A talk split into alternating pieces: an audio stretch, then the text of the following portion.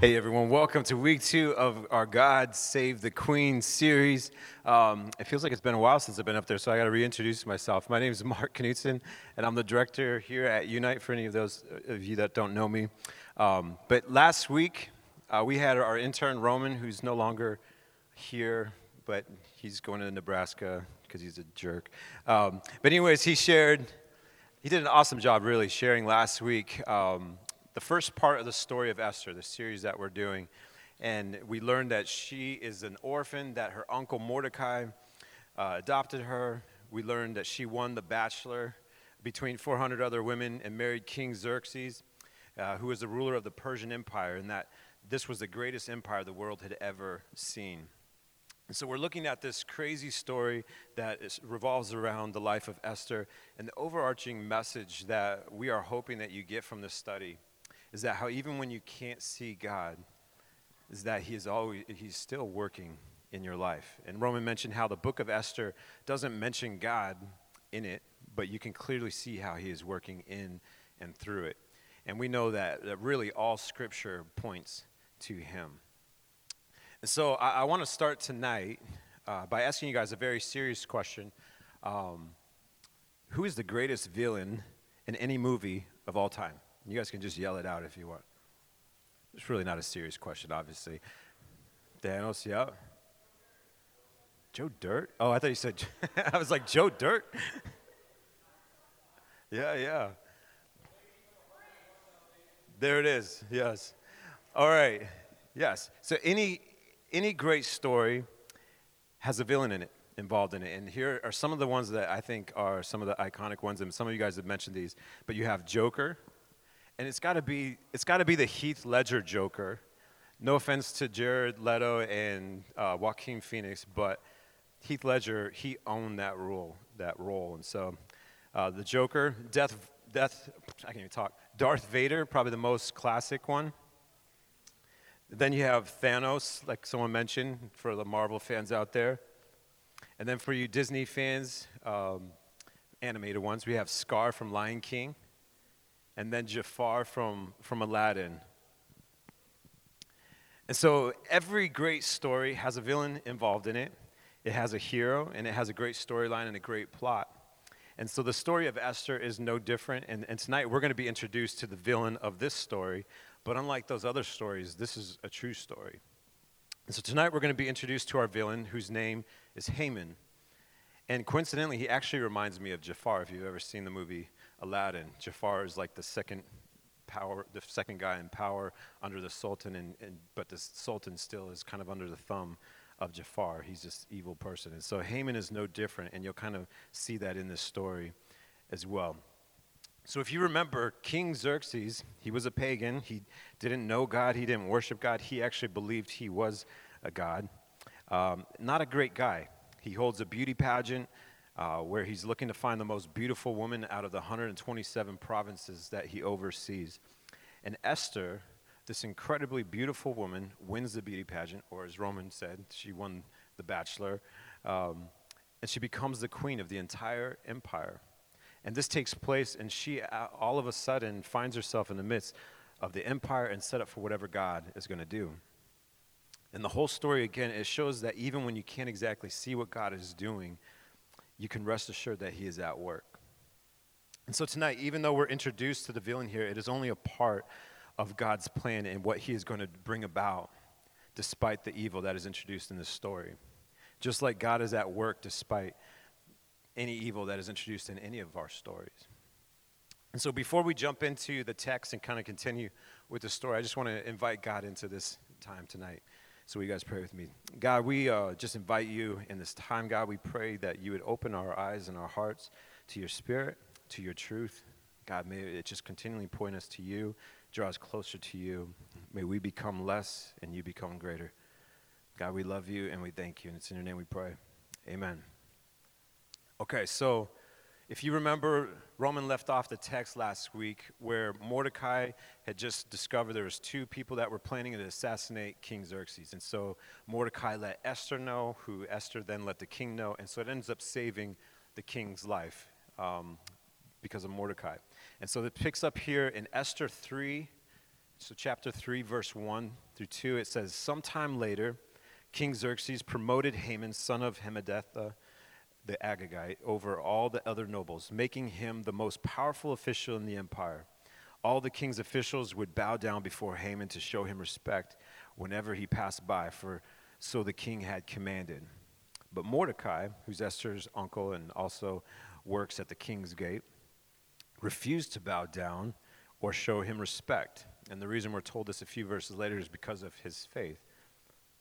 And so every time Haman would show up at work, he'd go to the front of the palace. He's walking and entering the palace gates, and all the staff and, and guards, they're all, everyone is bowing to him, except for this one guy every single time. And that's Mordecai. And so then it continues in Esther 3 5 through 6. It says, When Haman saw that Mordecai would not bow down or show him respect, he was filled with rage. And he learned of Mordecai's nationality, that he was Jewish. Uh, so he decided it was not enough to lay hands on Mordecai alone. Instead, he looked for a way to destroy all the Jews throughout the entire empire of Xerxes. So he goes, I'm not just going to take this one guy out. If it's because of his faith that's not allowing him to bow down, I'm going to take them all out. And so, long before Hitler was ever around, this is the first person, or at least one of the, the first people, who wanted to completely annihilate the entire Jewish race, the Jewish people. And so Haman wants to, he wants full genocide on these people. In Esther 3 7, it says, So in the month of April, during the 12th year of King Xerxes' reign, lots were cast in Haman's presence, and the lots were called Purim, uh, to determine the best day and month to take action. And the day that day selected was March 7th, nearly a year later. All right, so Haman is like, I'm going to take out all these Jews. I'm the prime minister. I'm going to put a plan together. He did something that was common then that's not common now, but whenever they had to plan an event, they would, you know, toss dice or they um, what was the term? The throw lots. And so, again, the dice being called Purim. And so the, the day was determined. It's going to be a March. We're told he marks the calendar, and, and the day is going to be March 7th. And now he gets the plan and he goes to the king. He says, I, have got the day picked. Um, I've got to convince the king to let me kill these people. And here's what happens in Esther 3 8 through 9. It says, Then Haman approached King Xerxes and said, There's a certain race of people scattered through all the provinces of your empire who keep themselves separate from everyone else. Their laws are different from those of any other people, and they refuse to obey the laws of the king. And so it's not in the king's interest to let them live. If it please the king, again, and this is why I'm saying he's like Jafar, he says, Issue a decree that they be destroyed, and I will give 10,000 large stacks of silver to the government administrators to be ta- deposited in the royal treasury. And so 10,000 large stacks of silver would be equivalent to about $280 billion today the entire GDP of the empire was at 15,000 at the time. So it was a huge empire. And he says basically, I'm going to double what you have if you can guarantee that I can do this, that I can kill these people. And so the king, if you know anything about history, um, at this point, King Xerxes, think the movie 300, he just lost to Thermopylae. Um, he just lost to those 300 dudes that have the chiseled six pack that been clearly doing a lot of CrossFit. And he's probably thinking, I might, I might need more cash or I need more people. He's, you know, just caught him at a low point, basically. And so he ends up agreeing to, to what Haman's asking. And it says in Esther 3.13, dispatches were sent by swift messengers into all the provinces of the empire, giving the order that all Jews – young and old, including women and children, must be killed, slaughtered, and annihilated on a single day. This was scheduled to happen on March 7th of the next year. The property of the Jews would be given to those who killed them. It's crazy. This is, this is terrible news. And they would have messengers that went throughout the provinces, and whatever language you spoke, they would put the, the edict in that language so that everyone could, could see it, and it describes what's going to happen. It says, that on March 7th, every person who is Jewish is to be killed, and you can take any of their stuff. It's like a twisted old school version of The Purge. If you've ever seen The Purge, you would get that you know, connection there. If you've never seen The Purge, I don't highly recommend it. It's kind of dark and sadistic. Um, so, yeah, probably don't want to watch that. But, so all the Jews throughout the land, they're, of course, terrified. And then it says in Esther 4:1, when Mordecai learned about all that had been done, he tore his clothes, put on burlap and ashes, and went out into the city crying with a loud and bitter wail. So he's crying. We're told that all the Jewish people are actually going around the city crying and wailing. Uh, they know basically they need to basically arrange a funeral for themselves and their families. And the whole empire, especially the city of Susa, we're told is thrown into confusion. And when Queen Esther's maids and eunuchs, they came and told her that her uncle Mordecai was, was crying and weeping, and he's wearing burlap, which is not a good look for anybody to wear, uh, but that's what they would wear in the Jewish custom when they were mourning. And so they were telling Esther that he's crying throughout the city, and she doesn't know, Esther doesn't know what's happening at this point. She doesn't know what's going on. And remember, too, she had hidden her Jewish identity the king didn't know she was Jewish, and very few people did. So she, she hears that her uncle's crying and weeping, and it says in Esther's 4 4 that she was deeply distressed. She sent clothing to him to replace the burlap. And I love that they include this in there because it's this classic lady move like, someone is sad, I know what can cheer them up, some new clothes. And, but we're told that Mordecai actually refuses it. And so then he sends the word to the queen, and basically he's, he's like, hey, don't you know what has happened? And he sends a copy, we're told, of the edict. And he has the servant take it to the queen, and, and she sees what is happening for the first time. And Mordecai has the servant ask Queen Esther to go to the king and to beg and plead for her, the life of her people. To which she responds with a message back to Mordecai, insinuating that what he's asking her to do is a death wish because nobody can just approach the king unless they're invited. And it actually says it in Esther 4 10 through 11. It says, Then Esther told Hathach, the, the servant going back and forth between her and Mordecai, to go back and relay this message to Mordecai. All the king's officials, even the people in the provinces, know that anyone who appears before the king in his inner court without being invited is doomed to die unless the king holds out his gold scepter. In other words, she can't just go in there and plead for the life of her people. It is, again, it's a death sentence. And she says, on top of that, she says, and the king has not called for me to come to him for, thir- for 30 days. And so we learned last week that the king had hundreds of women in a harem, which means that he was not going to bed alone every night. And so it had been 30 days since he's called his wife in the last time. And so she's basically saying, I'm not sure this is a great time for me to approach him. We're not exactly jiving right now. And she sends this message back to Mordecai, and Mordecai responds with this message in Esther 4 13 through 14. Mordecai sent this reply to Esther Don't think for a moment that because you're in the palace, you will escape when all other Jews are killed. If you keep quiet at a time like this, deliverance and relief for the Jews will arise from some other place, but you and your relatives will die. And Mordecai says, if, if you keep quiet, you're either going to die because this, the, the king doesn't extend his scepter, or you're going to die because of this edict. But God is going to save his people even if it doesn't involve you. And then one of the most iconic verses in the book, verse 4 14. It says, Who, he's, and this is Mordecai saying to Esther, he says, Who knows if perhaps you were made queen for just such a time as this? And you know that it really hit her right in the heart when he said that, because then she responds. It says, Then Esther sent this reply to Mordecai Go and gather together all the Jews of Susa and fast for me. Do not eat or drink for three days, night or day. My maids and I will do the same. And then, though it is against the law, I will go in to the, see the king. If I must die, I must die. And so Mordecai went away and did everything as Esther had ordered him. So we're going to hit pause here and, and continue the story exactly what happens next week. And I promise you, it gets only better. The, the plot thickens. It is, it's, it's a very cool story.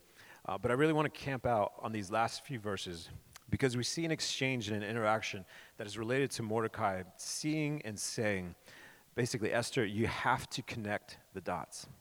All the things that seem so random and crazy uh, how you went from, from peasant to princess in such a short amount of time. Clearly, God was always at work. Can't you see? Could it be that you have been put where you are for such a time as this? Don't miss out on fulfilling the purpose for which you're in that palace. And so I want to look at three truths as it relates to this idea of purpose from Esther's story. And all of us in this room tonight, somewhere in your heart of hearts, whether you admit it or not, I believe there's a part of you that deeply desires to live a life that is full of purpose. I, I can't, I imagine that we don't want to go through this whole life just consuming everything that this world has to offer, but not contributing anything to advance the kingdom of God, where we get to the end of our life on the deathbed and, and we're looking back thinking, like, did we really do anything of any significance that would mean anything to God other than just consuming everything that this world had to offer?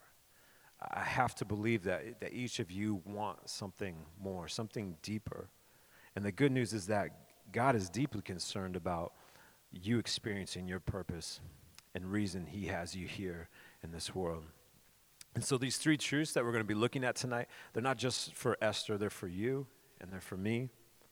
And so, the first truth we see from this story is you and your life have been shaped on purpose. Going back to the story, Mordecai is virtually telling Esther, hey, could it be, Esther, that you're the queen in the palace because God shaped your life? This is your moment. You're not there for some random reason or to build a palace or just to have access to whatever lifestyle is there. You're there on purpose. Don't miss it. Your life has been shaped on purpose. And how was Esther's life shaped on purpose, you might ask? God was involved in the details, in who she was, in, in forming her story, in the way that she looked. He was over all of that. We're told she was a woman of incredible beauty. That's, that's not something she chose or God to decide. It, it was because God was involved in, in forming and shaping her story. And one of the ways he shaped her was that he gave her incredible beauty. You have the most beautiful woman in 127 provinces. Like, think about that. You, you can't take responsibility for that. Do you think that's just random? And all of that was because God was shaping her on purpose for a purpose. And then you look at her story. She lost both her parents and goes to live with her uncle in the city of Susa, which is right next to the king. And then God was, he was over all of that. And Mordecai is, is like, Can't you see, Esther? Your life was shaped on purpose. And I'm telling you guys tonight that you're they're listening, your life has been shaped on purpose. And I, some, I know some of you might not believe me, but your story, how you look, the gifts you have, your personality, the talents, the way you think, all of it and maybe it has been infected or impacted by sin, as sin always does. But God was intimately involved in shaping and still is shaping your story. You've been shaped on purpose for a purpose. And I want to give you guys a visual. There's this toy that maybe many of you maybe played with when you were younger or you've seen other kids playing with. If we get this picture of this toy up here. So when kids are learning about shapes, this is what you would use. Um, and it's pretty self-explanatory. You have these shapes, and and they fit in the corresponding holes, right? It's very easy, obviously, for adults, but for kids that are young, they conceptually cannot get that. You'll see them with a star, trying to fit the star in a circle hole, or, or trying to fit a circle in the square hole, and after a while, they get very frustrated and might throw it. It's just, it's a whole thing. Um, but that's really I mean, when you get it right, it just fits right in there. The star fits in, obviously, the star shaped hole. And that's really what, as Christians, we believe God has called us to in life. Not to figure out how to play with kids' toys, but you take the shape of your life, who you are, how God formed you. Uh, really, the shape, there's an acronym for shape, if we could put that on the screen. So it's your spiritual gifts, your heart, your abilities, your personality, and your experience. You take all of it and you plug it into the holes of the problems in the world, around us. You plug it into the holes in the, the, the problems of the body of the Christ. You look for ways to take what the way that God has wired you, who you are, and what you bring to the table, and be a part of meeting and bringing solutions to problems in our world and in our church. And the problem is that sometimes we act like those kids that don't conceptually get that.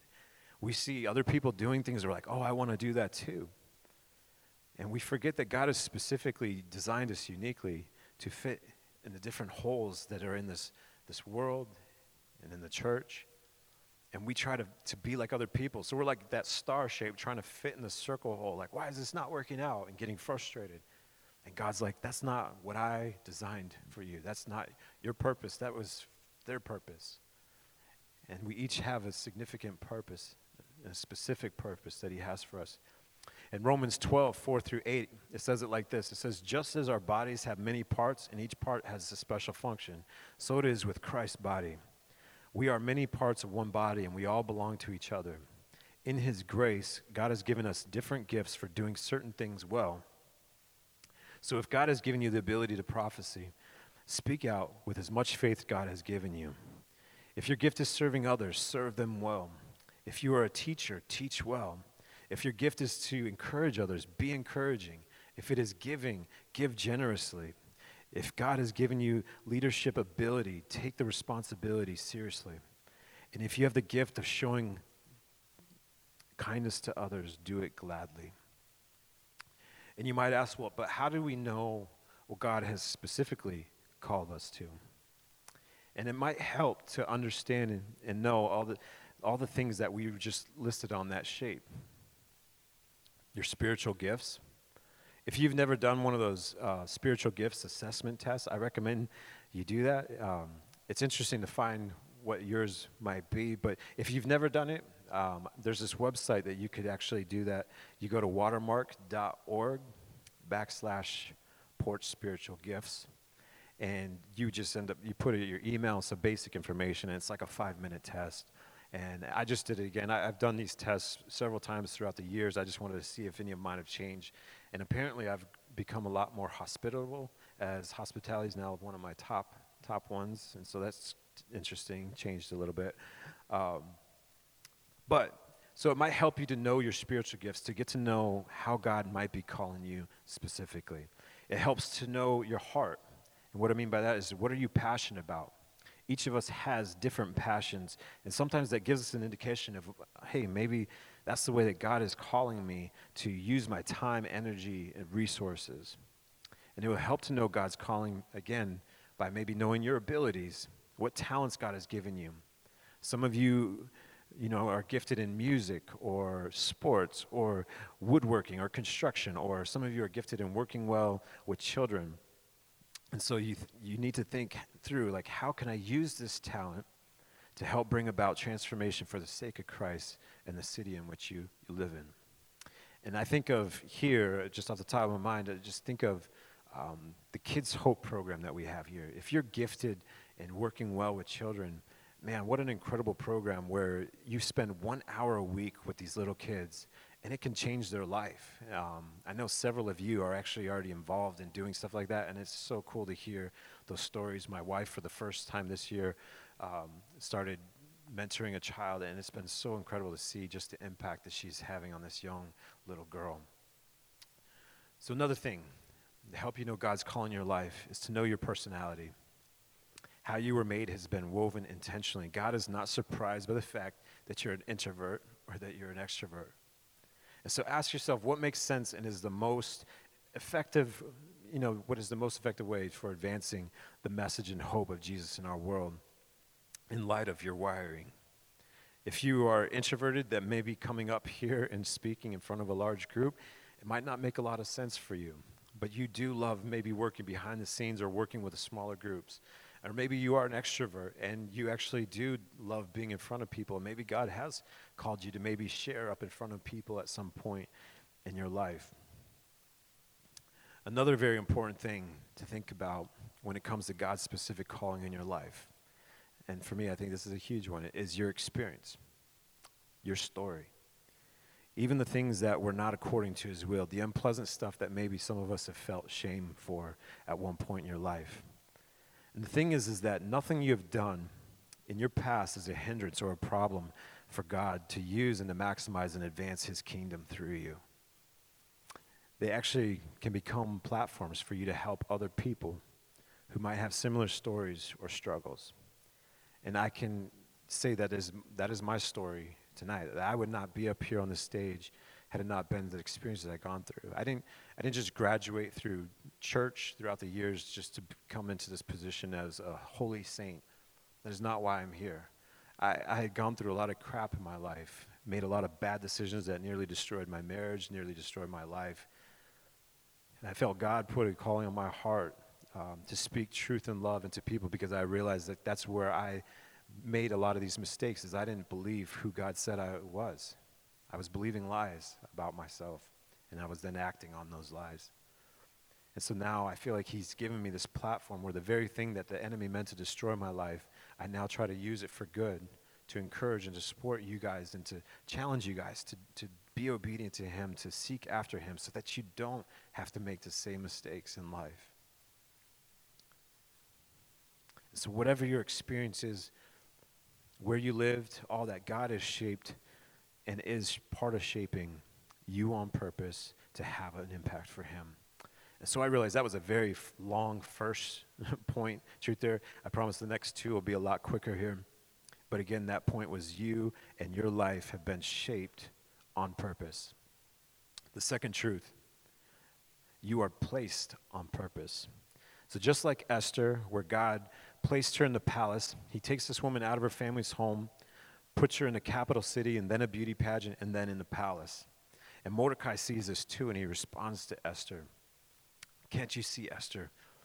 What's if, what if it's not random? Maybe God has made you queen for just such a time as this.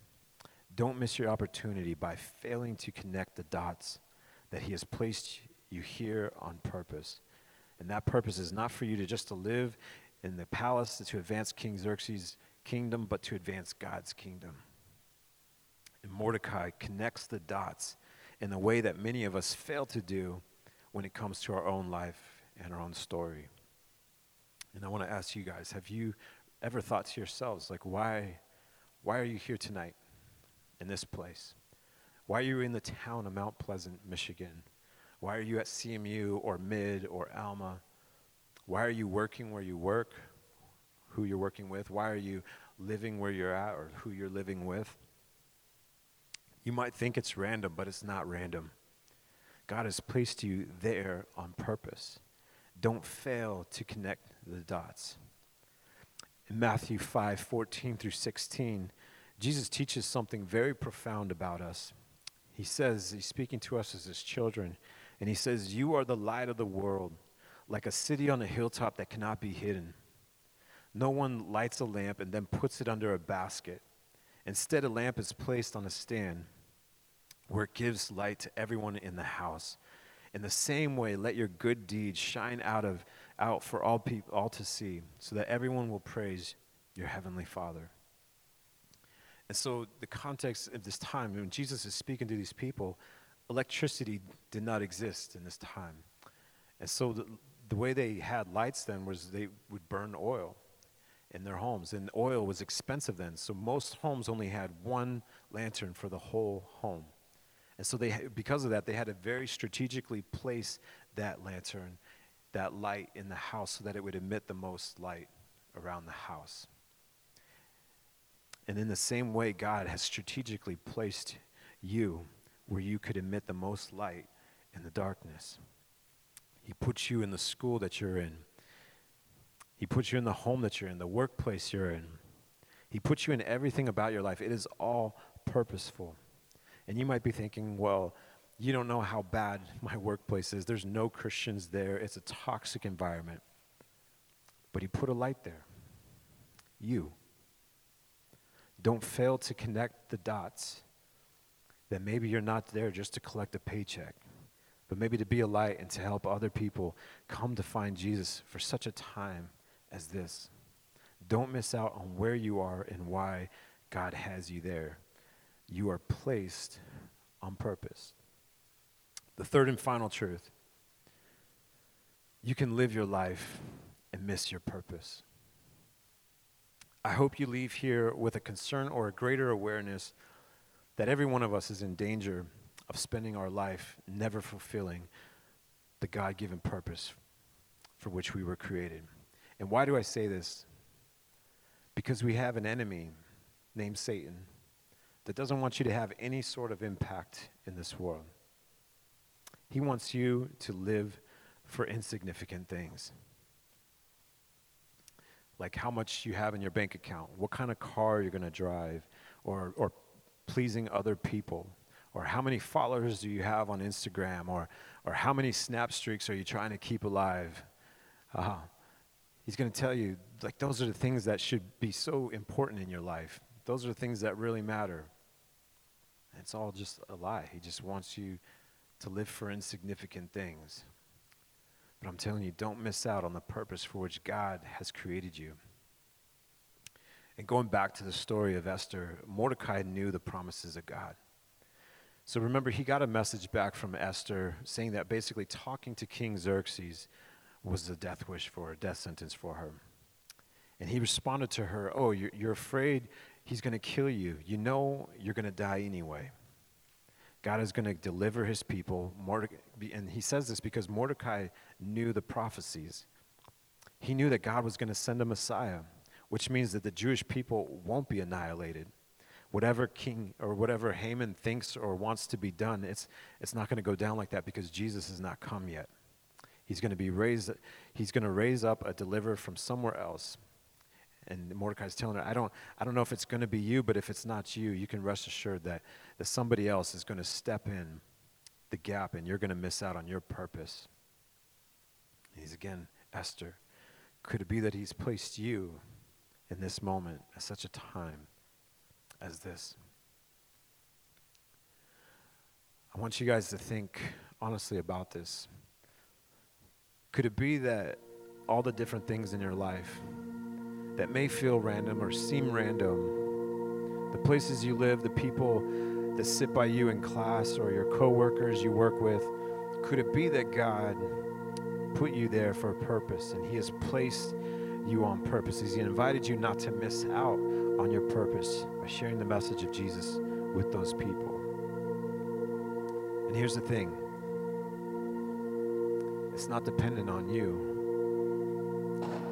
if he wants the person next to you, you in class, to be saved, he's going to save them. Just like if he wants the people, the Jewish people in this story to be saved, he's going to save them. It's not dependent on you, but you can be a part of it. And he has invited you to be a part of it. It reminds me if you guys were here a few weeks ago, it was the, it was the Tuesday before we left for Converge we had a guest speaker, Mike, come here, and as we were doing the I Dare You series, and it was I Dare You to, to spread the good news. And he gave this beautiful analogy of a father in the garage working on a project. I think he was like working on a vehicle or something. And his young child comes in and asks his father, Can I help? And I think you and I can all realize that a child is probably not going to be much of a help in that situation. In fact, they'd probably be a little bit more of a hindrance. It'd probably slow the process down. Um, and so that child most likely won't really help the father that much. But because the father loves the child, he invites the child to participate in the work that he is doing. God doesn't need your help, but he loves you. And because he loves you, he invites you to be a part of the work that he is doing. Don't miss out on your purpose for such a time like this. And there's never been a time that I know of in my lifetime where it has been more needed for believers to step up and to be a part of living out their faith and purpose and not this dead Christianity that just checks the box of like, oh, I accepted Jesus and I'm going to heaven so I can just live this meaningless and purposeless life. He wants so much more for you, and He wants so much more for me. So, again, in conclusion, You've been shaped on purpose. You've been placed on purpose. And it is possible for you to miss your purpose. So come back next week to find out what happens next in this crazy story. Esther, I promise you it only gets better. Will you guys pray with me? Dear Lord, we thank you that you love us. You love us enough to include us in your work and in your plan. God, I know that many of us struggle sometimes in this life of just feeling like, what is our purpose? I pray, God, that you would just reveal that so clearly tonight, God. That we would just be reminded and that we would be able to connect the dots in our life, God, of, of the spiritual gifts you've given us, the heart and the passion you've given us, the abilities and talents, the personality and the experiences you've given us, God, that we can take all of that and recognize that there is very specific holes in this world and in this church and this life that you want us to fill. May we seek you first. God, I pray that you just make it so clear for, for each person here, God, exactly what your purpose is for them in this life. That they would look at each day so intentionally of just saying, God, what do you want from me today? How could I be a blessing to others? How could I be a blessing to you? Whether it be going to class or going to work or just being at home with roommates, God, I pray that you would just give us such purpose and significance and meaning in our life that only you can give us. God, we thank you for the story of Esther and the life lessons that we can learn, God, as we see that all scripture points to you. We love you and we praise you. It's in your powerful name we pray. Amen. Thank you for being a part of our community opening the Word today. We here at Unite challenge you to grow in your relationship with God, to grow in your relationship with others, and to go out and live a Christ centered life. To learn more about Unite, follow our social media pages or go to our website at mpcc.org/unite. God bless.